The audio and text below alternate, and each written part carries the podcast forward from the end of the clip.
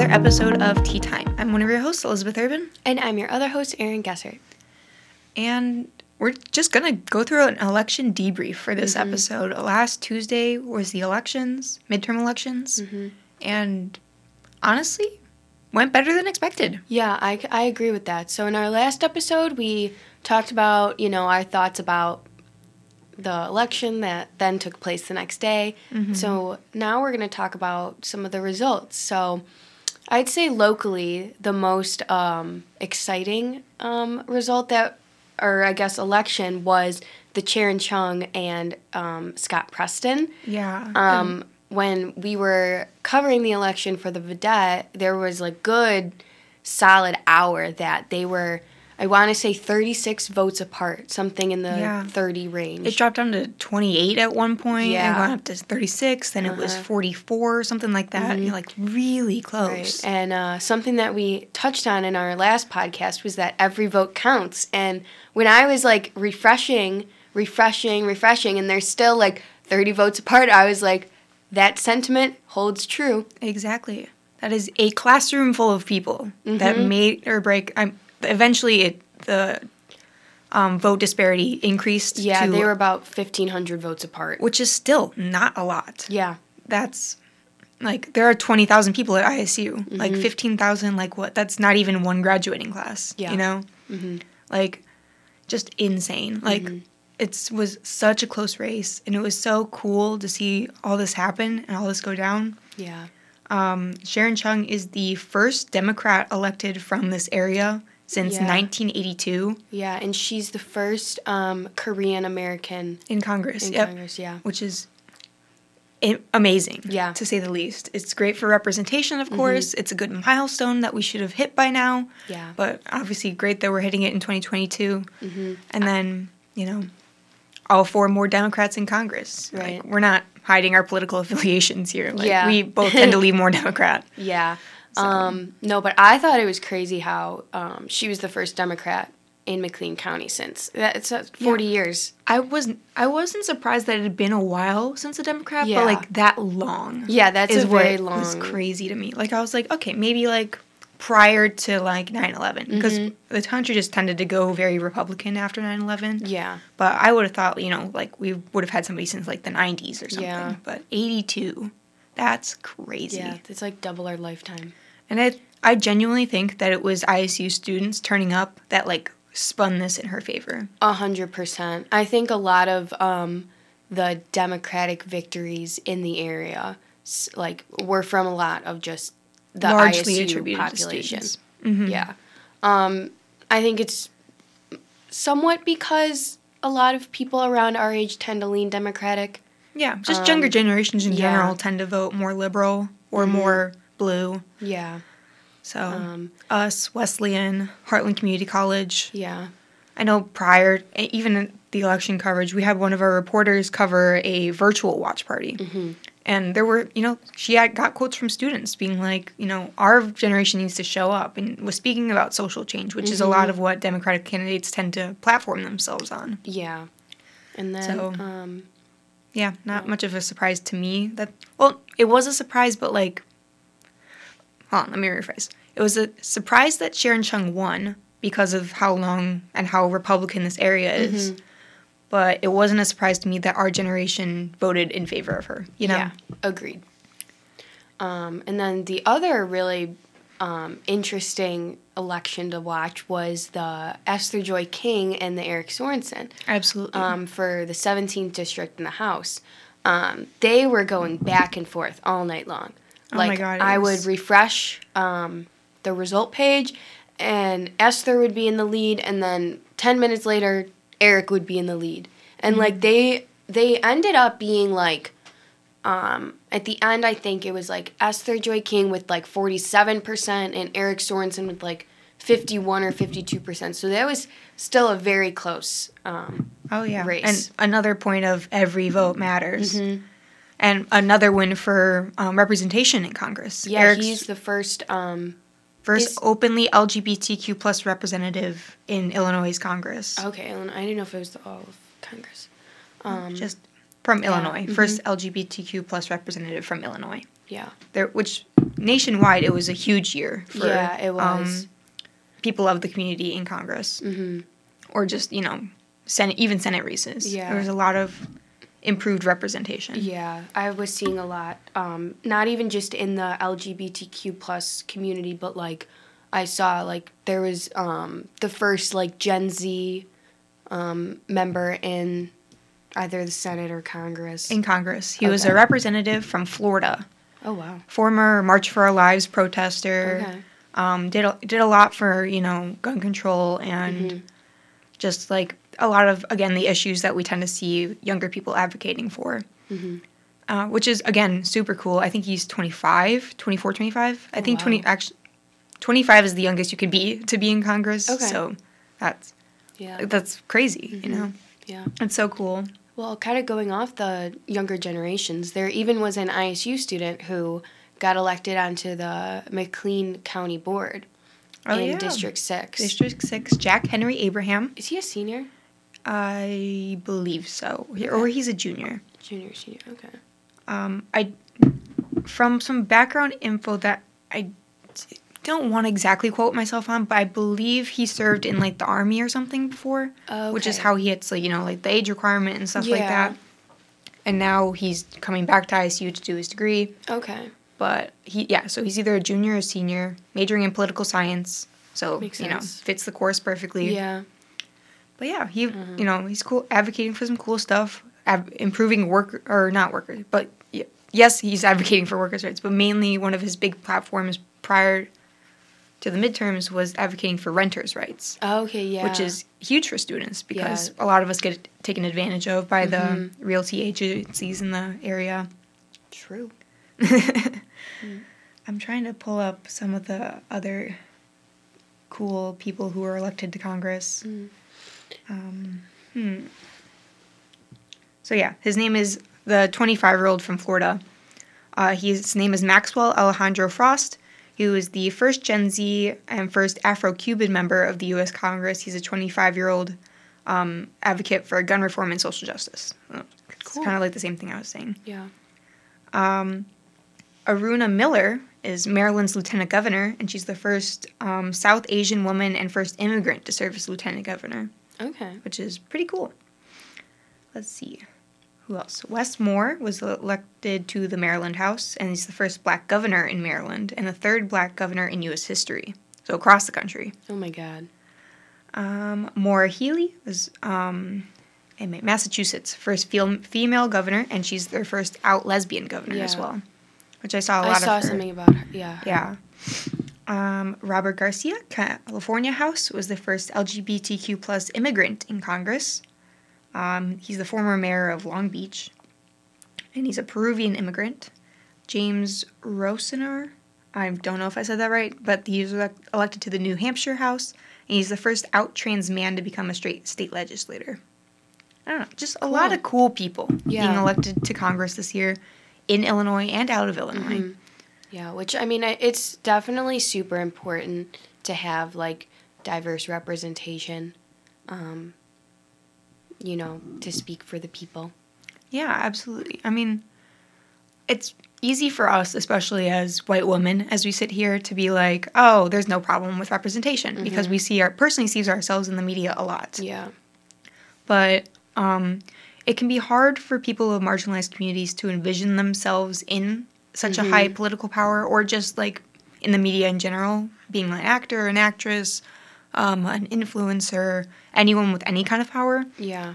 it's hard for them to imagine themselves that way if nobody's ever done it that way Right. before. Which is why, like, President Barack Obama becoming the Mhm. first black man be, to be president of the United States was such a huge move Yeah. for, um, you know, just children of color across the country. Mhm. To be able to see someone who looks like you, who maybe shares shares the same cultures or customs as you, and to be elected to, you know, the highest power in the United States is just insane. Right. It does a lot. Hmm it does a lot for mental health. It does a lot for you know just hope Yeah. and belief in your country. Right, and it like lets people kind of you know envision themselves doing that, exactly. Like showing that they they too can do that. mm-hmm. Yeah it's just it's a cool time to be alive. You yeah.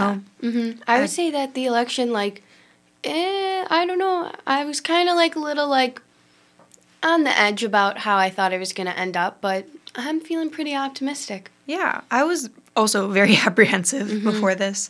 Um, in the last election, we, or sorry, last episode, we talked about how this election was important. Like, not to say that no election is important, but Mm-hmm. this one was important because um, the Republicans had, Republicans had the opportunity to flip the House and the Senate. Mm-hmm. They did not flip the Senate. That is confirmed. Um, we're still waiting on the results from uh, Georgia's. Georgia, yeah. Georgia's election is going to a, a recount or a yeah, revote in They're recounting in December. in December. So we're waiting on their um, their vote to confirm Mm-hmm. The official balance of the Senate. But as of right now, it's 50 Democrats, 49 Republicans. Mm-hmm. So either Democrats are going to get the majority, 51 to 50, 49, Mm-hmm. or it's going to be back to where it was prior to the election at a 50-50 split, which is good. That's yeah. that's fine. I'll take that. That's fine. I don't need a super majority or anything crazy like that. I mean, I don't know. I feel like even though I tend to lean more Democratic, like, I feel like I'm more, like, even if it is 51 to 49, I still feel like a closer, like, numbers of both parties are better rather than having, like, 70 and 30. Oh yeah. Well, it's just important to represent as many voices as you can out yeah. there.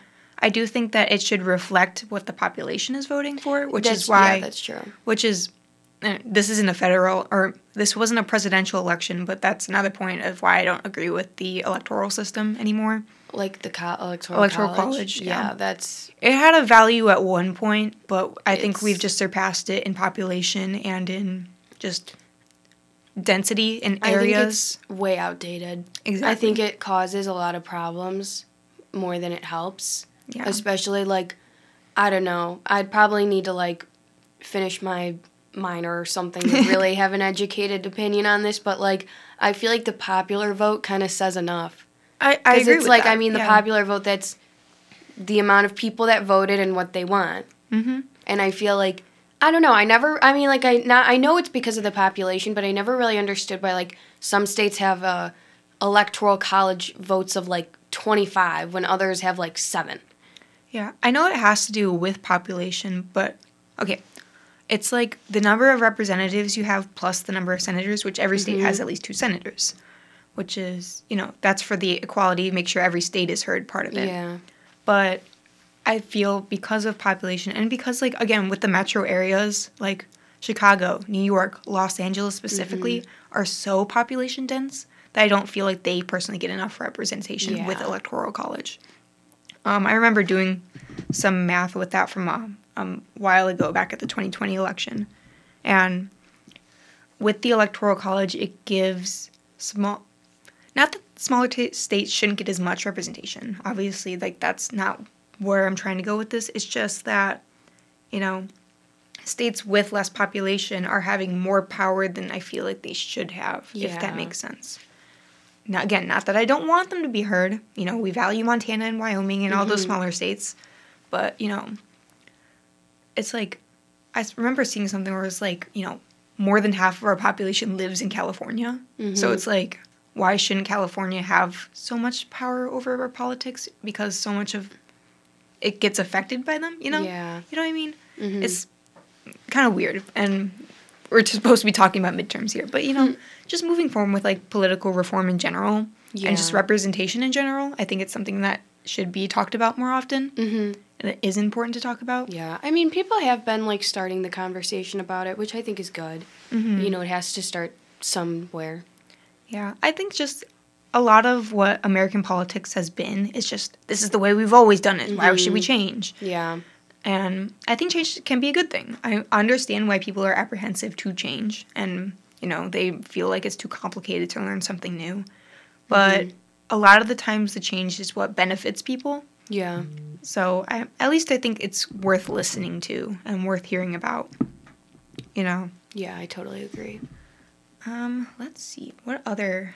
Oh, I mean, this wasn't necessarily a shock, but Pritzker did win governor Uh-huh. in Illinois. Definitely not a shock, but I will say that I was a little bit shocked at how quickly it was confirmed. Oh yeah. So we started our election coverage here at the Vidette at what seven o'clock. Yeah. about seven o'clock, seven thirty ish, and I would say by eight, eight thirty, it, It had been called by AP. It was like 10 minutes after 8 because I remember we were kind of like just getting in the groove of like, all right, everything's coming in now. Like the, the votes are getting tallied. And it's like, someone's like, oh, Pritzker won.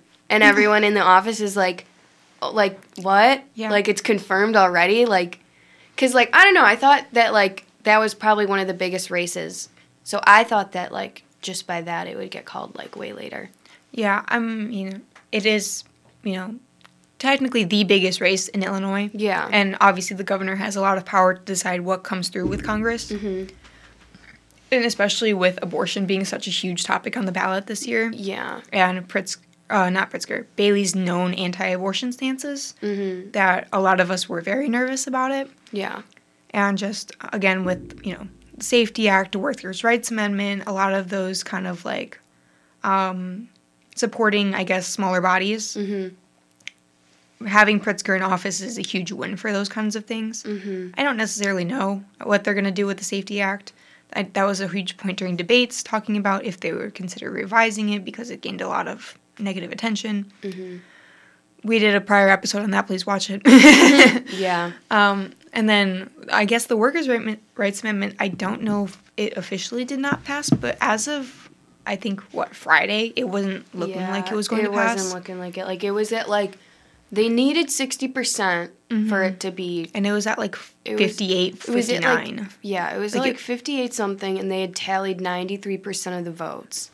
So it wasn't looking good. it was but- really close, but I don't think it Um, passed. yeah. So as of three twenty five p.m. on Friday. 99% of the votes were counted, and it had a 58.18% approval. So, Darn. looking like no. For those of you who didn't know, the Workers' Rights Amendment was a constitutional wide ballot amendment for all Illinois residents to vote on. And the way that it would have passed is either you have to get 60% of the votes or more than 50%, but every single person who voted had to have voted picked yes or no, you know? Because you can Okay, leave, you're yeah. allowed to leave certain questions blank if you don't know what you wanted to vote for. right. But, you know, if everybody voted for it, then it could have been a simple majority. But it had to be a super majority because probably not everybody voted Yeah. for it. It's highly unlikely that you're going to get 100% of the votes to, you know, legitimately count. Right. And that doesn't in- obviously wouldn't include, or it would include as, well people who filled out their ballot incorrectly hmm or, you know, just did something wrong that would um, disqualify it. Yeah. So yeah, I'm personally sad about that. I wrote an editorial last Mm-hmm. week about the Workers' Rights Amendment, and I was a big support of it. Yeah. But It's a shame, in my opinion. yeah, I am hoping that Congress will kind of do something as well, trying to push through something similar at least. Mm-hmm. Yeah. Because I do think workers need more protections For sure. across the country. But obviously, at the Illinois level, would be great. Yeah. And I feel like we could do it in Illinois, Mhm. just kind of the way that our politics leans. hmm But yeah. Um, what else is there to talk about? I don't think there's a whole bunch of other stuff. Like those two races that we talked about, um, Eric Sorensen's and Esther Joy King and Sharon Chung and Scott Preston were the two closest races by Yeah. far. hmm Those Um, were really close. Um, Oh, our very own local Dan Brady lost very also very early on in the election. that I was surprised. I was surprised he conceded that fast. I wasn't surprised that he lost, but I was surprised that he conceded that fast. hmm He conceded around 9:30 ish to Alexei Giannoulias. Yeah. who is from Chicago. he I'm was sure. the former treasurer. He yeah, a treasurer. Okay. mhm. Former Illinois treasurer, and now he's running for Secretary of State, and he won, so he will be on our new. You know, we're used to seeing Jesse White everywhere. Yeah. Jesse White, Jesse White, Jesse White. Uh huh. But we got a, a big long last name, big long Greek last name to look at. hmm should be fun. I'm sure if Giannulus isn't the right way to say it, I'll learn how to say it the right way by the end of this year. Yeah. Um, but yeah, I'm obviously Dan Brady is such a huge guy here, and he'd been involved with the um, Congress, right? Or was he a senator? I don't think he was a senator. I think he was sure. Congress, but he was a representative from the area for a long time, and he Yeah. ran for Secretary of State. He's from Bloomington himself. Um, remember, I covered some stuff that he wound up attending last year. hmm But yeah. Um, not a whole lot of wins for Republicans at the state level in our area, but at the local level, a lot of wins there. Um, County clerk, Mhm. Kathy Michael as always. County treasurer, Rebe- Rebecca McNeil as always. Um, Only one person ran for county sheriff, and they were Republican, so Yeah. wins all around. hmm And the McLean County Board is a solid 50 50 split 10 Democrats, 10 Republicans. Yeah. So just like our Senate, probably. hmm Although I don't know, Georgia could actually throw it and lean Democrat. You just, I'd be su- not surprised if he didn't win because obviously Georgia's a pretty red state. But like, Herschel Walker is the Republican candidate who is being recounted in December, and he's been going through a lot of negative press recently. Mm. Yeah. So I mean, we'll see. See how it ends up. yeah, anything could happen. Right. I mean, I would. They are historically a red state, but like, I just feel like with the 2020 election, They like you really never know. So So it's like they could end up being more of like a Democratic leaning, yeah, Or- it really just depends on who came out to vote. right? you know? So yeah. Lots of cool stuff happened this election, lots of tense stuff. Mm-hmm. But I would say a lot of people were pretty happy with the results. Yeah, I mean, At least that we've talked Mhm. to. Yeah, I haven't really heard anything like profoundly negative.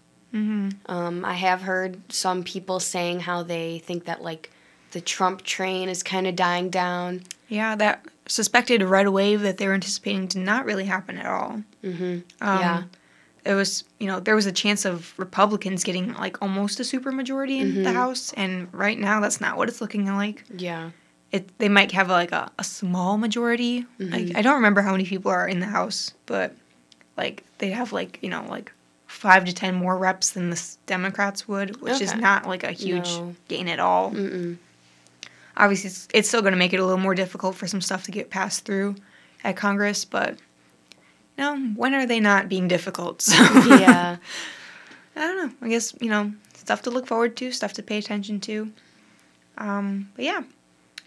Mm-hmm. Hope you guys uh, enjoyed our coverage of the election. We still have our stuff on the website if you guys have not checked it out already, and but obviously a lot of other news sources have as well. So Mhm. you know, just your friendly reminder to get acquainted with your representatives and your senators, and to you know pay attention to especially local elections as well because they impact you more than you might think. Yeah. That's very true. All right. Well, this has been today's episode of Tea Time. Once again, I'm one of your hosts, Elizabeth Urban. And I'm your other host, Erin Gessert.